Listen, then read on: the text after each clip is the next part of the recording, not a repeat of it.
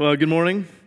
There you go. My name is Brandon. As she said, one of the pastors here at um, Sojourn Heights. Uh, before we get to um, Isaiah and our uh, sermon passage, I, I, want to remind you guys uh, of something. If uh, if you're new, we are in the process of finishing off a capital campaign to uh, to renovate the building next to us. That will become our new sanctuary. Our our first Sunday over there should be late February, beginning of uh, of March.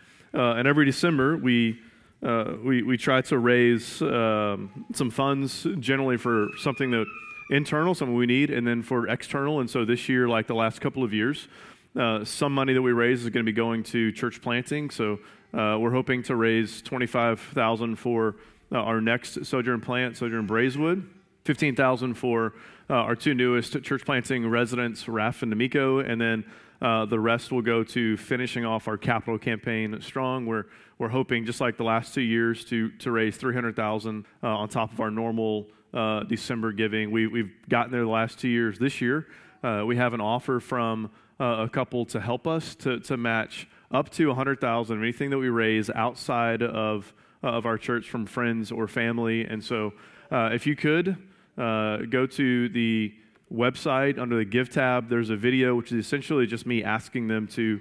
Uh, to come along and help us in this. And so, if you would sit with friends, family this holiday season, uh, we would really appreciate it. Ask them to help consider supporting us as we as we try to finish this off. Sound good? Sounds good. All right. As I've said, we're in a uh, season that we call Advent. Um, Advent is where we remember the coming of Christ, the first coming of Christ. And this year we're looking at Isaiah, not the whole book of Isaiah, but a few passages out of Isaiah asking what the implications are of this coming of Christ for us, for our world. Today we're looking at Isaiah 11, and here's the context of Isaiah 11. Here's what's going on. Uh, Isaiah begins uh, addressing Israel and their unfaithfulness, confronting them over their sin and their disobedience. And then Isaiah addresses Syria nation next to them uh, who was trying to oppress Israel. This was a uh, violent and arrogant nation. In Advent, this story of Christmas, the story that we are all familiar with of the baby coming into the world, is a story of God coming in to humanity, into this world, into this faithless and violent world. And here's what we're going to see about Advent from Isaiah 11 four things the person of Advent, the purpose of Advent, the mystery of Advent, and the mission of Advent. So, person, purpose, mystery, and mission. Let's talk person. Look at verse 1. There shall come forth a shoot from the stump of Jesse, and a branch from his roots shall bear fruit. So he begins saying this uh, that he's coming, that, that there is um, the shoot coming from a stump of Jesse. Now, stump of Jesse is obviously metaphorical language, uh, which the Bible is full of. The Bible is full of this symbolic imagery throughout the scriptures because uh, the, the authors of the Bible are not simply trying to communicate data to you. They're not just trying to transmit information, they're trying to get you to read in pictures, to be able to see what it is that you're reading. Why? Because pictures both help communicate the gravity and effect of what you're reading while drawing you into the story, while pulling you into the story. For our, our case here, the Advent story. So, what was this stump of Jesse? What's it a metaphor for? It was a metaphor for what was left of the royal line of David. So, in the Old Testament, there was uh, King David, and Jesse was his father.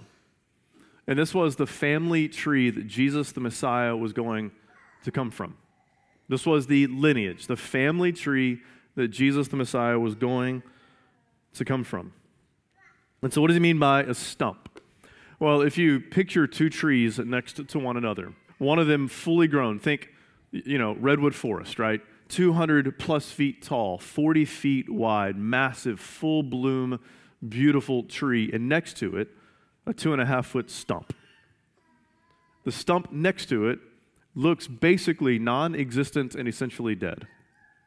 That's the picture that we have right here. That because of Israel's unfaithfulness, this family tree looked essentially non existent and basically dead. So let's quote Isaiah takes seriously his prediction. The time will come when all signs of life in the Davidic monarchy, that's the David's kingdom, will have disappeared, like a tree cut to the stump. But there remains a secret vitality. What is the secret vitality?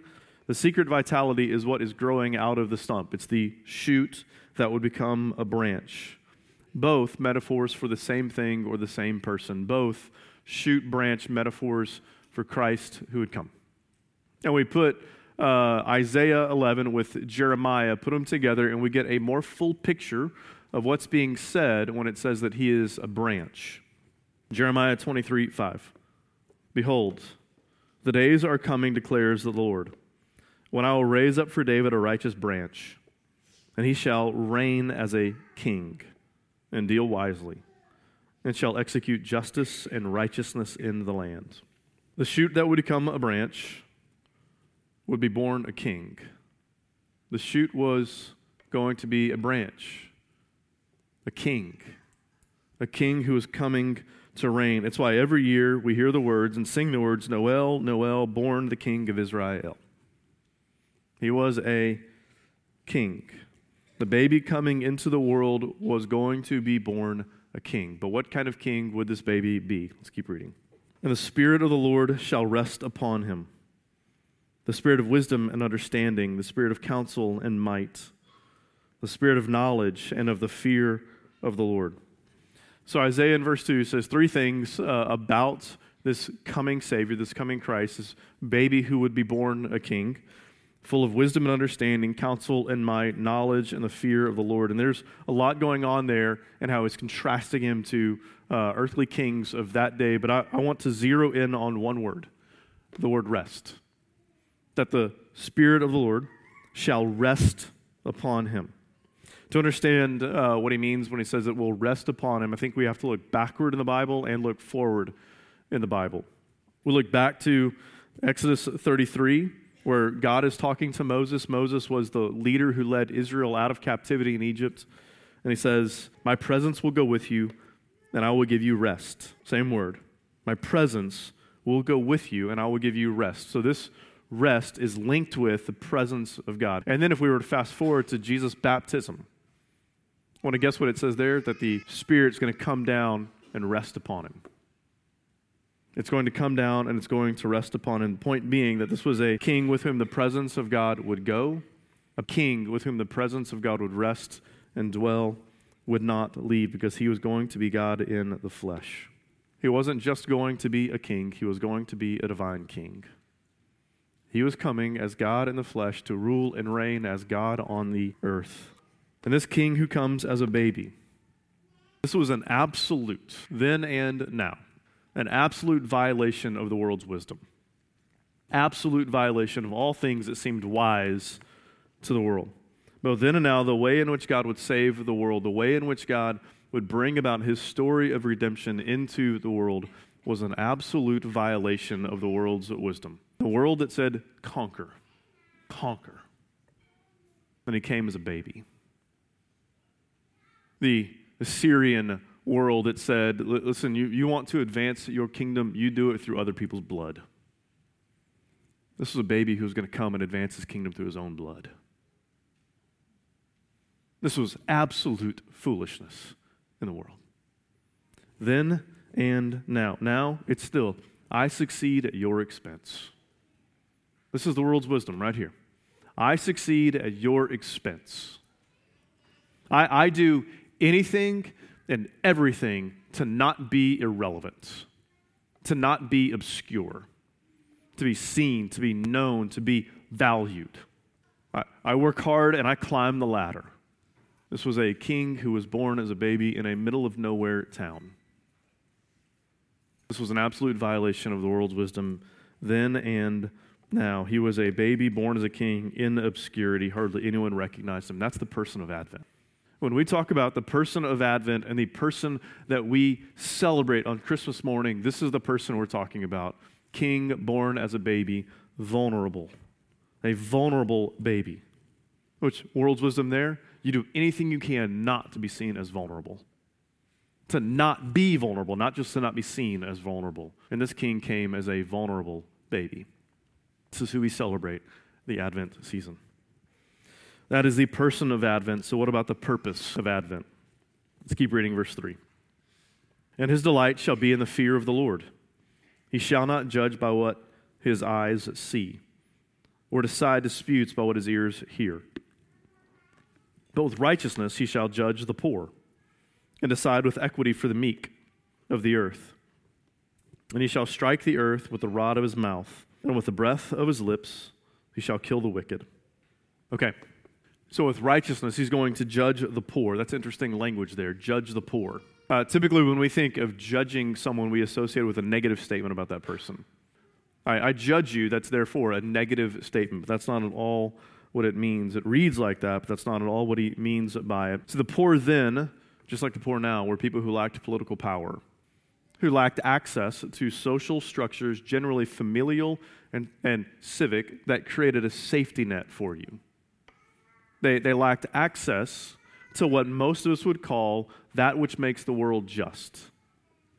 And when it says that he's going to judge the poor, it, what it means is he's going to judge for the poor. He's going to make things just for the marginalized, for the poor, the vulnerable in society. This coming king of Advent, this coming king of Advent was going to be a defender of the vulnerable, a defender of the poor, a defender of the outsider. Then there was the meek, the meek of the earth. He's going to uh, decide disputes with righteousness, and decide with equity for the meek of the earth. The, the meek, that the word it means downtrodden outsider. The downtrodden outsider. This is a king who is going to be the great equalizer. The great equalizer who is going to make things equitable for the downtrodden, marginalized in the world. He's going to identify with the poor and he's going to use his power to make things right for them. Verse 5 Righteousness shall be the belt of his waist, and with faithfulness the belt of his loins. Not exactly language that we use today, belt of your loins. I'm not going to bring it back. Maybe you will, I don't know. Why, why a belt? What does this mean? The belt of his waist, the belt of his loins. Well, if we went back to Isaiah 5, here's what we're going to see. We're going to see Assyrian warriors wearing the belt of their loins. It doesn't read that way in English, that's what it reads in Hebrew. These Assyrian warriors, these executors of injustice, these people carrying out unjust edicts by the king. Point being here that this is, this is not going to be the kind of king who comes and takes advantage of smaller and weaker nations. This is not going to be a king who comes and executes injustice in the world, but a king who comes and brings about justice and executes justice in the world. See, Isaiah, in this language right here, he is going to great lengths so far to say, listen, you want to understand the coming king?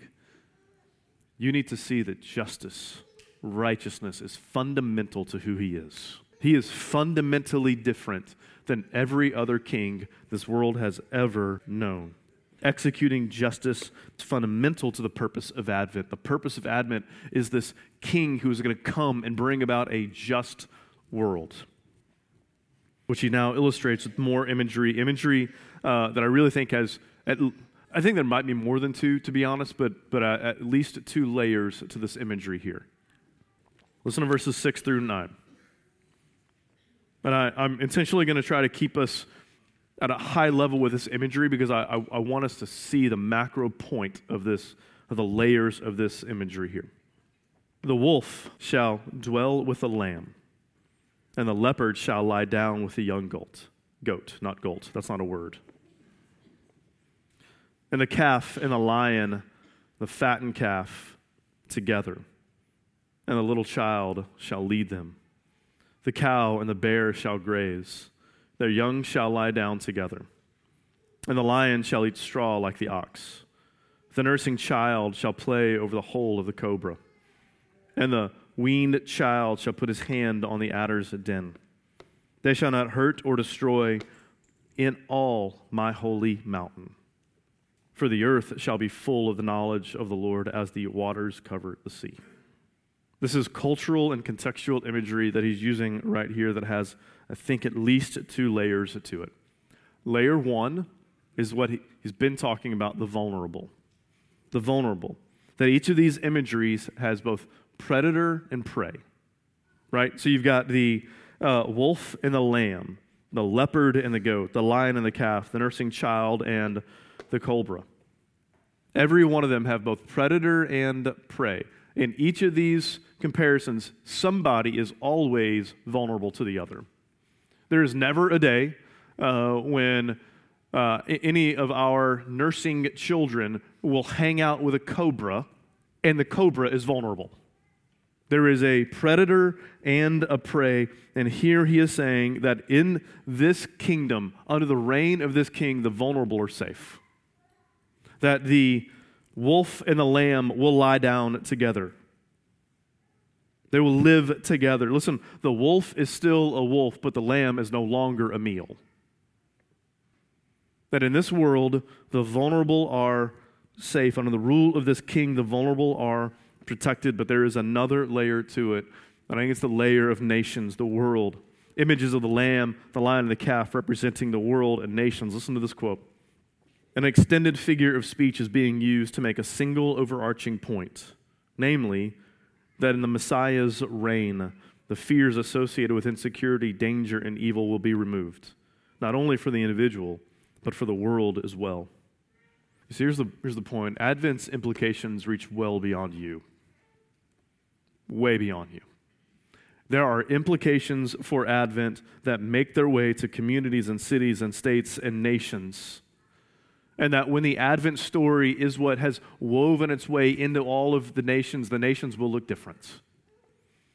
When the world has been folded into this kingdom, has made its way into this kingdom, as this kingdom has made its way to the entirety of the world, the world will be different. There will be no war, there will be no death, there will be no disease. And these verses right here, beginning with a wolf and a lamb, finishing with God's dwelling place being on the earth. Let me tell you the point that it's making right here. The point is not that Advent is about God making the world a little bit better, it is about a whole new world.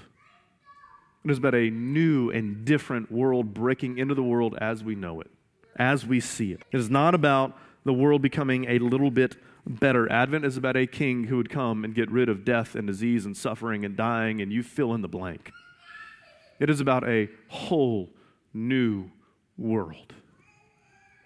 The purpose of Advent is upending the world as we know it. It's about a world of justice where king and the lowly and the outcasts live and eat and dine together, where the marginalized are welcomed at the king's table. It is about a different kind of world altogether making its way into our world. That is the purpose of Advent. So, what about the mystery of Advent? Look how verse 10 begins. The way verse 10 begins, I, am telling you, I've, I don't know how many times I've read Isaiah. This is just, it's like I just went right by it every single time. Look how it begins. In that day, the root of Jesse so, speaking of this same person, calls him right here the root of Jesse. The root of Jesse. If we went back to verse 1, what is he? The shoot of Jesse. He is the root of Jesse and he is the shoot of Jesse. He is the root, the shoot, the branch. He is all of it. What could this possibly mean? Here's what it means it means that he both comes from the lineage of David and Jesse, and he is the source of the lineage of David and Jesse. He is where they came from, he is where they are going. He is the source of Israel's story, and he is the purpose of Israel's story. That he is the creator who sustained Israel, and he is the redeemer who comes from Israel. He is the source and the purpose. And when Jesus took on humanity, he was the embodiment of the mission of God.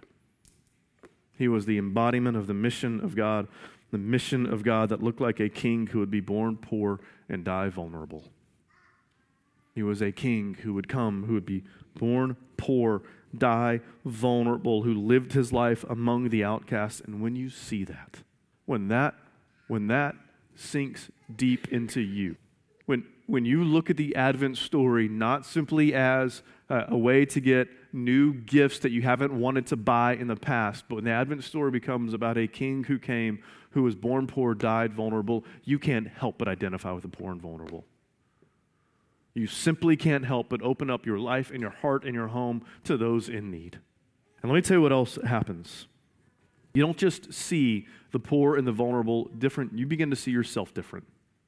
You begin to see yourself not not simply as an intellectual, successful, one of the elites, but you begin to see yourself as spiritually poor and vulnerable in need of the same grace that everyone else is. From Yale to Yemen. You see yourself in need of the same grace. You don't see yourself as above anyone else. You see yourself as a humble beggar in need of the same grace of Advent that everyone else is. Everyone. So here's the mystery of Advent that Jesus is the source and the purpose of the story. He is where it came from, He is where it is going. So, what about the mission of Advent? Well, this keeps us with this root imagery. Why root imagery? Because listen, if we if we scan the Bible, roots aren't always good.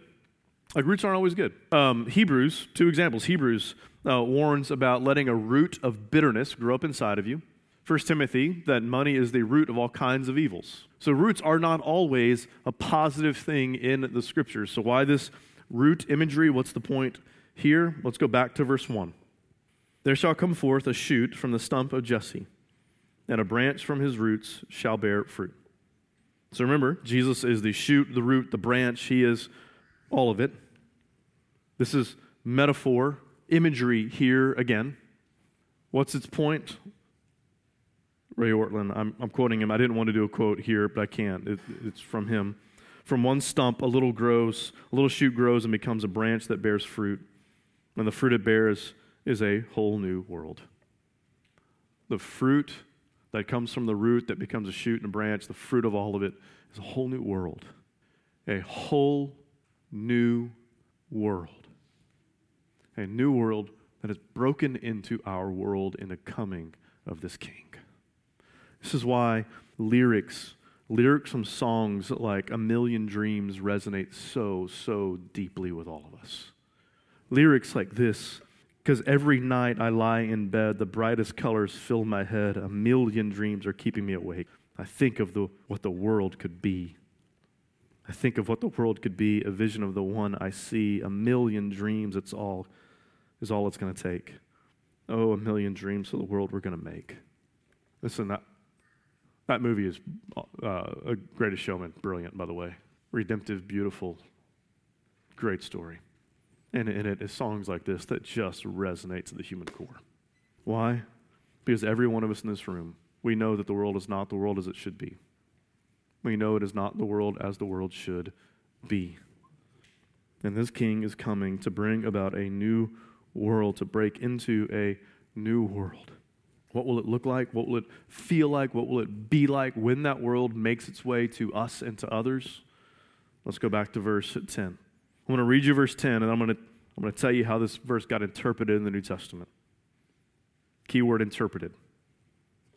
In that day, the root of Jesse, who shall stand as a signal for all the peoples, of him shall the nations inquire, and his resting place shall be glorious. So, in the uh, first century, there was this uh, Greek translation. There were Greek speakers. They had a Greek translation of the Old Testament.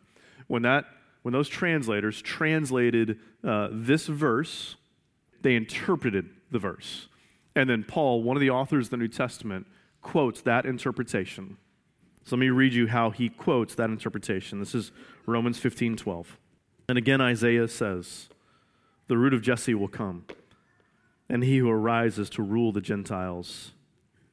Even he who arises to rule the Gentiles, in him will the Gentiles hope. This is how that verse got interpreted in the New Testament. In him well, the Gentiles, that's the peoples, the nations of the world. In him will they hope. Hope that the world will be as it should be. Hope for a world where poor and marginalized and outsiders are treated like insiders who are welcomed at king's table. Where there is no more predator, there is no more prey. That is simply a thing of the past. That is a thing of the past. It's the world that we hope for, it's the world that we all want, and it's the world that Advent initiated. And it's a world that in Christ has made its way to you. That in Christ, this world broke in. The story of Advent, not simply a cute little baby, it's the story of a new world breaking into our world. And when you are in Christ, you are part of that new world. The hope of that world has made its way to you. We just sang, not, I'm not, I'll, I'll get the words wrong, so I'm not going to say it. Making room in our hearts. It has made its way into the hearts of his people. The hope of that world has made its way to you, which means there is hope in your parenting. I know it feels futile and frustrating and endless and exhausting, but there is hope in your parenting. Your parenting in light of Advent. There's hope in our singleness. I know, I know it can feel lonely. I know it feels lonely. But you have a family that loves you and you are living in light of Advent. You have the hope of Advent in you. It transcends everything. It means there's hope in our marriage that no matter how hopeless it may feel, it is not hopeless. No matter how hopeless, far gone, broken it may feel, it is not hopeless, broken, and too far gone. It means that there is hope in our unemployment, our anxiety, our addiction, our cancer. It means the hope of Advent has made its way to you, and that transcends everything. It redefines everything over and over and over again. That's what happens when Advent makes its way to you. But when it makes its way to you, it doesn't terminate on you. That Jesus came into the world as king to make the world a better place for all. And so you, I, we together, the members of this new world, get to go out into our world and make our world a better world for all. Listen, I, I give us a hard time about social media. Um, I've said it a thousand times a great place to make a point, terrible place to make a difference, right? When it comes to debating politics, that is still 100% true. But let me tell you one way you can use it to make the world better and to make a difference. This is low hanging fruit. There's a group on there that I, you have to ask my wife what it's called. I don't know the name. Uh, she's the one that's on it. Uh, uh, Houston Free or something like that, where you just barter things. But but people often on their posts and say, "Hey, listen, I I, I got cancer, I can't work, I need X, Y, and Z. Is there anybody? Or my house flooded and, uh, and we now had to go to this place and we don't have anything and I don't have the money to, does anybody have? Um, they, they would go on and post things, things like, I have lupus and I lost my job. Does anybody think they might be able to help get one or two Christmas presents for my 12 and my 17 year old? And then you look at the list that they send you, and it's Here's one way to make the world better join that group, and when somebody posts and asks for help, help. You, you, don't, you don't do social media. I really don't either. That's okay. Houston welcomes refugees. Go help. Go make the world better for somebody who's moving to our city. Go, go to our uh, website, find our other organizations that we partner with, and go and serve and make the world better. Take the hope of Advent that has made its way to you and go out into the world and take that hope to our neighbors. It's one way, one way simply to be the people of Advent, to take the hope of Advent, to take the new world that has broken in, that you are in, that you are, and take it out into the world. So, in this Advent season, celebrate, party, have a great time. Like, enjoy the mess out of Advent. There, there is nobody in the world that should celebrate Advent and this Christmas season more than Christians. No, nobody should have a better time right now than us. Have fun, but don't lose sight. Don't get so caught up in the rat race that you lose sight that the story is not a story about a new bike or a new this or a new that. It's the story of a king who came into the world to make the world better for all, to bring about a new world into this world of which you are a part. Don't lose sight of the substance. Everything else is simply a shadow. Don't live your life in the shadows this season. Live your life in the heart of the substance this season. This is my last sermon for 2019, and so there are like a thousand things I want to say right now, but they are all going to have to wait until January. Let's pray. Father, thank you for sending your Son, Christ, this King, born as a baby, into the world. Thank you for sending him to us, for us, to bring about this new world into this world. Help us be the people of Advent this season. People who both celebrate like crazy and then give our life away for the good of others like crazy. Help us be that. Help us be that kind of people this season, we pray. And we pray in Christ's name. Amen.